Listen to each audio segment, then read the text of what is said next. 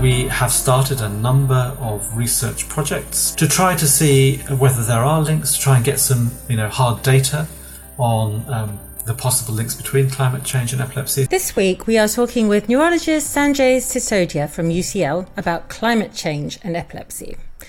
Now, although we will be speaking of positive actions to take, we will also be speaking of the negative impacts and threats of climate change to people affected by the epilepsies. So, if that is something that is upsetting or triggering for you, then please do stop listening or watching now and instead tune in next week. So, many of us haven't thought about it, but rising temperatures and extreme weather events can lead to seizures in many people. Samir will provide us with a great example of how damages to infrastructure and physical displacement, which can be caused by climate change, can lead to an increase in seizures. Global warming is providing many diseases with the opportunity to expand their reach, and some of these diseases can lead to an epilepsy. Just witnessing this and feeling powerless about climate change causes anxiety and depression in many of us. But Sanjay will tell us how we can contribute to positively change things personally, cumulatively, locally, and literally globally. I'm an adult neurologist practicing at the National Hospital of Neurology and Neurosurgery and a professor of neurology at University College London. Today, our talk really is going to be about climate change um, and the impact upon not solely people affected by the epilepsies, although largely, but also the world and um, what we need to be aware of and what we can do, um, etc. Could you uh, give us an intro into your work in this area, please, and what led you to it? So I should start by saying, obviously, that I am an adult neurologist uh, and I'm a neurologist by training. I'm not a climate scientist, um, so I, you know I can't speak with ex- expertise about the facts around climate change. is not where I've been researching, but obviously this is a, an area of interest to me and I think of importance to us all. Um, my journey to this point really happened because of a long-standing interest in sustainability and the environment, but that's really just something that I've done privately, not as part of my professional life. But then in my professional life, um, I see many people who've got difficult to treat epilepsies, uh, including people whose epilepsy is due to a genetic change. Uh, and often, as you may know, those sorts of epilepsies may be associated with other difficulties, uh, intellectual difficulties, and a lot of other comorbidities. And families were reporting that um, the people they uh, um, looked after with these conditions seemed in some cases to have more seizures around the time of the heat waves that we've had in this country over the last few years. Um, and also reported that some other features associated with their epilepsies were also worse around the time of heat waves. And I guess this has become, because heat waves have become uh, more marked and more common over the last few years in this country, it became more of a thing that I was beginning to hear about in clinic. And so then the, the penny finally dropped. You know, I was thinking, well, that I'm concerned about climate change, and here I'm hearing now that in my professional life, um, that climate change is having a, an effect on at least some people with epilepsy. I don't know if it's going to have an effect directly and soon on everybody with epilepsy, but certainly some people with epilepsy. So I put the two together um, and began to think whether there might be a link. Yeah. And um, so, have you been involved in any research regarding climate change and epilepsy?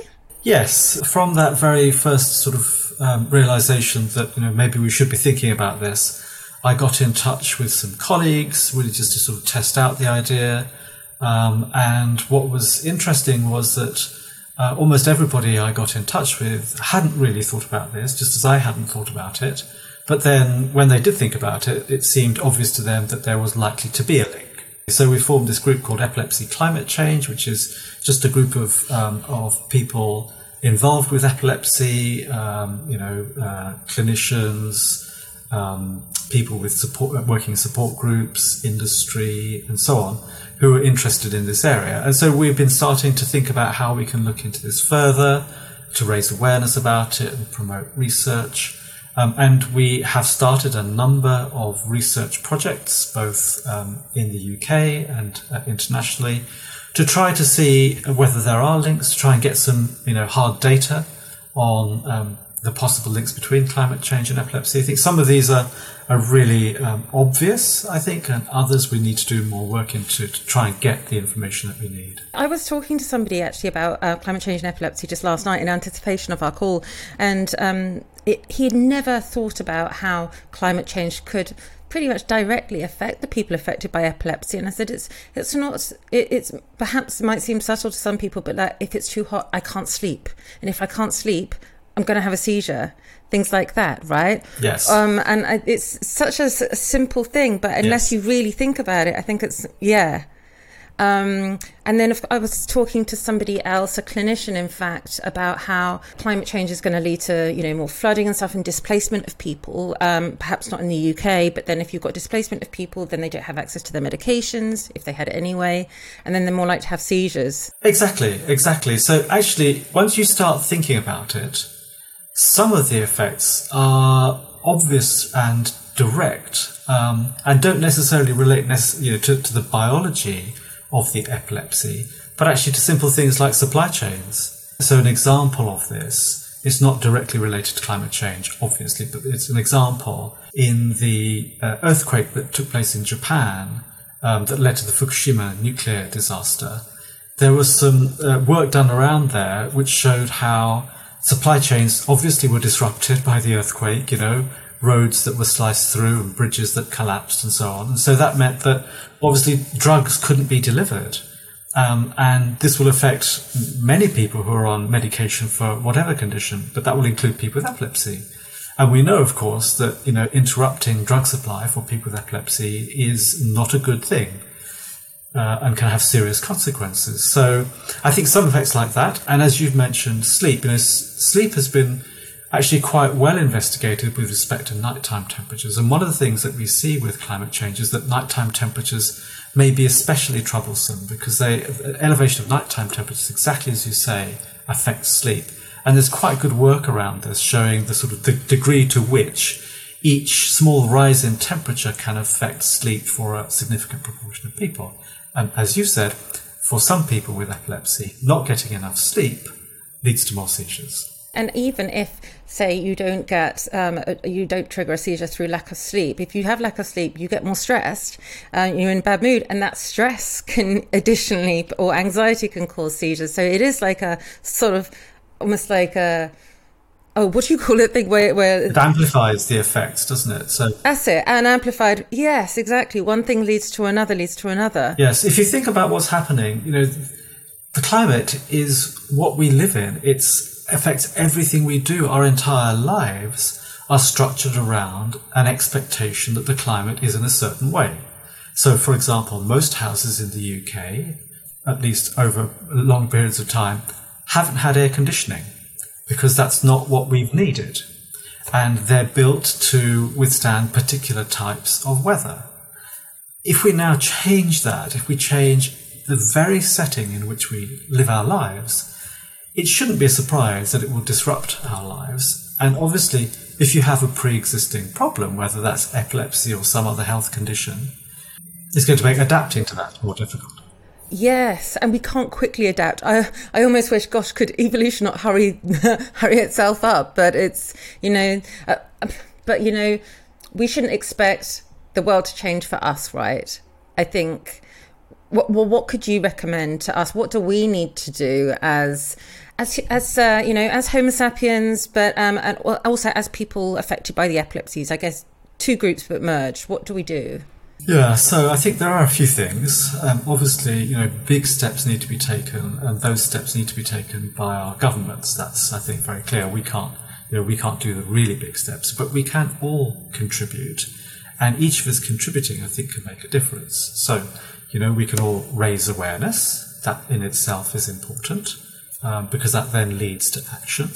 Um, we can think about taking action uh, and each of us can do things. There are lots of resources now out there which enable you to um, measure your carbon footprint and which can help to show you which aspects of your life you could adjust to try to um, uh, reduce your, your own particular carbon emissions. Um, and that way, I think we can all contribute, and that makes a difference. But we can also, you know, we can, we can represent our concerns um, to people who can then take those to government. So, for example, you can represent your concerns to your MP. Um, and um, at the hospital, I try to promote, and the, the institute where I work, I try to promote awareness of these issues um, so that people do begin to think about them more. And if we all think about them more, then that necessarily, I hope, will lead to change. So these are all things that we can we can do.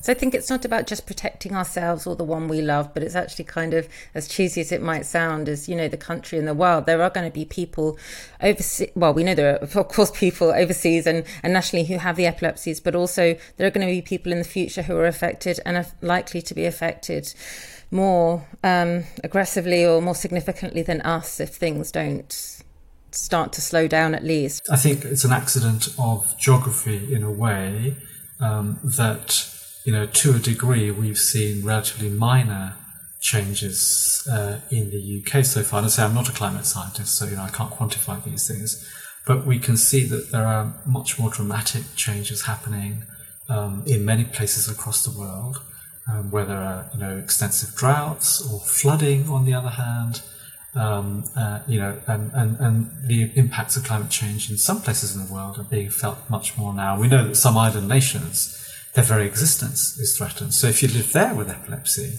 it's going to be even more of a challenge. I've been worried about sort of bringing this topic up in the podcast for a while because it is frightening um, for many, many people and literally leading, you know, to proper anxiety issues and worries. I I experience it actually myself personally, not to the nth degree, but I do think about it a lot and every day, and it's affected my choices in life. And so I think what's really important is that people, you know, do remember what you have just said, Sanjay, and that is that there are things that we can do productively Exactly. Yes, to minimise our own risk, but to um, make change for the rest of the world, for our communities, but also and our countries, but and the world. So have your say, like your what pe- people who are listening, whether you be a clinician, whether you be a patient, whether you know you be a carer, your voice matters. And I think we can speak for each other there.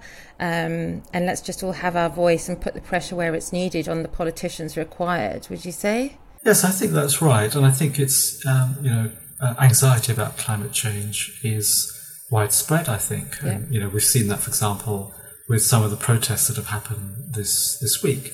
People are concerned, and actually, if you sit and think about it, it is concerning. It is frightening. I think, um, and of course, you know, the aim of, of discussing these things is not to frighten people, but on the other hand of course, many people with epilepsy live with the difficulties associated with the epilepsy and with the risks associated with seizures. And we are uh, used to talking about these things. And I see many people with epilepsy, you know, coping with quite difficult problems. Um, and it's always humbling to see how people deal with the concerns and the risks. And in a sense, you know, I think we can all learn from how people cope with that. Uh, and we can learn also about how we can cope with climate anxiety. And one of the things that I think that people are thinking is actually exactly as you say, that taking action, doing something helps with that. None of us individually are going to solve this problem, but together, if we all do something, then I think we can begin to make a difference.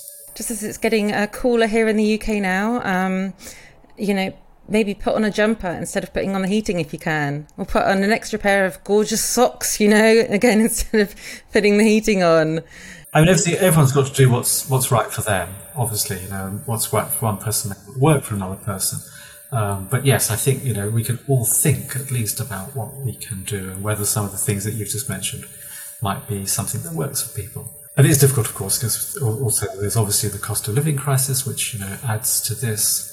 Um, but sometimes you can put the two together and actually that can help, you know, in a way to, to, to contribute to something for both of those problems. Do you know what? I, I went out the other day on, on a crazy walk. I was trying to relieve a bit of stress, and um, and I got really hot, and I and I came back home, and I was like, goodness, I don't need to use any heating tonight because I'm flipping boiling, and I got and I got a few k in. Well, maybe not. I think it was actually about five six k, and it's like, okay, two birds with one stone, and you know, it's not going to happen all the time, but but sometimes these things, you know, that my walk was good for global warming if you look at it, you know, from that angle. Yes, yes, and you know, there are all sorts of things that we can do.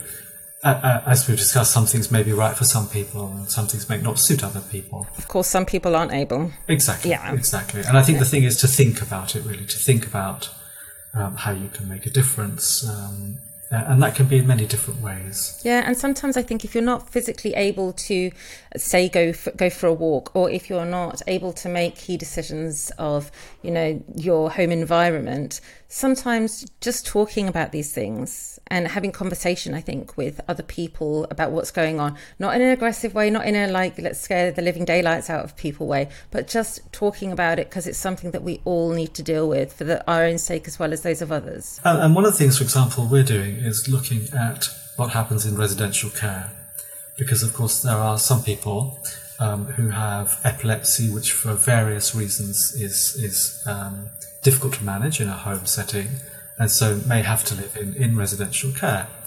Um, and there are lots of aspects of this that we can think about. So, for example, some of the work that we've been doing, and this is early work, obviously, we need to do more of this, but some of the work that we've been doing shows that actually temperatures in many residential care settings are, are probably higher than we might have at home. And of course, there may be important reasons for that, but sometimes, you know, that's just because it hasn't been thought about, right. it hasn't been discussed.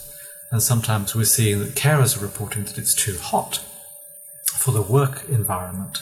Um, and, you know, that's something to think about. It's not that we can all automatically say, yes, let's all go around reducing the temperatures, but it should at least be thought about. Really interesting ways of just looking at life from a different angle, right? Things that we'd never thought of before. If people would like to learn more about what we've been speaking of and more about your work in this um, in this field, Sanjay, what should they do? I think probably the first place to start would be to um, search for epilepsy climate change uh, if you have access to the internet, and then you'll come across hopefully some um, resources on the Epilepsy Society website where we've got um, some uh, information about this, and we've got, for example um, recordings of the virtual conference that we held in November last year about epilepsy and climate change. And I think that's a, that's a reasonable place to start. Thank you so much for your time, Sanjay. Um, you've made actually talking about such a awful thing, um, an interesting thing, and a pleasure. So thank you very much.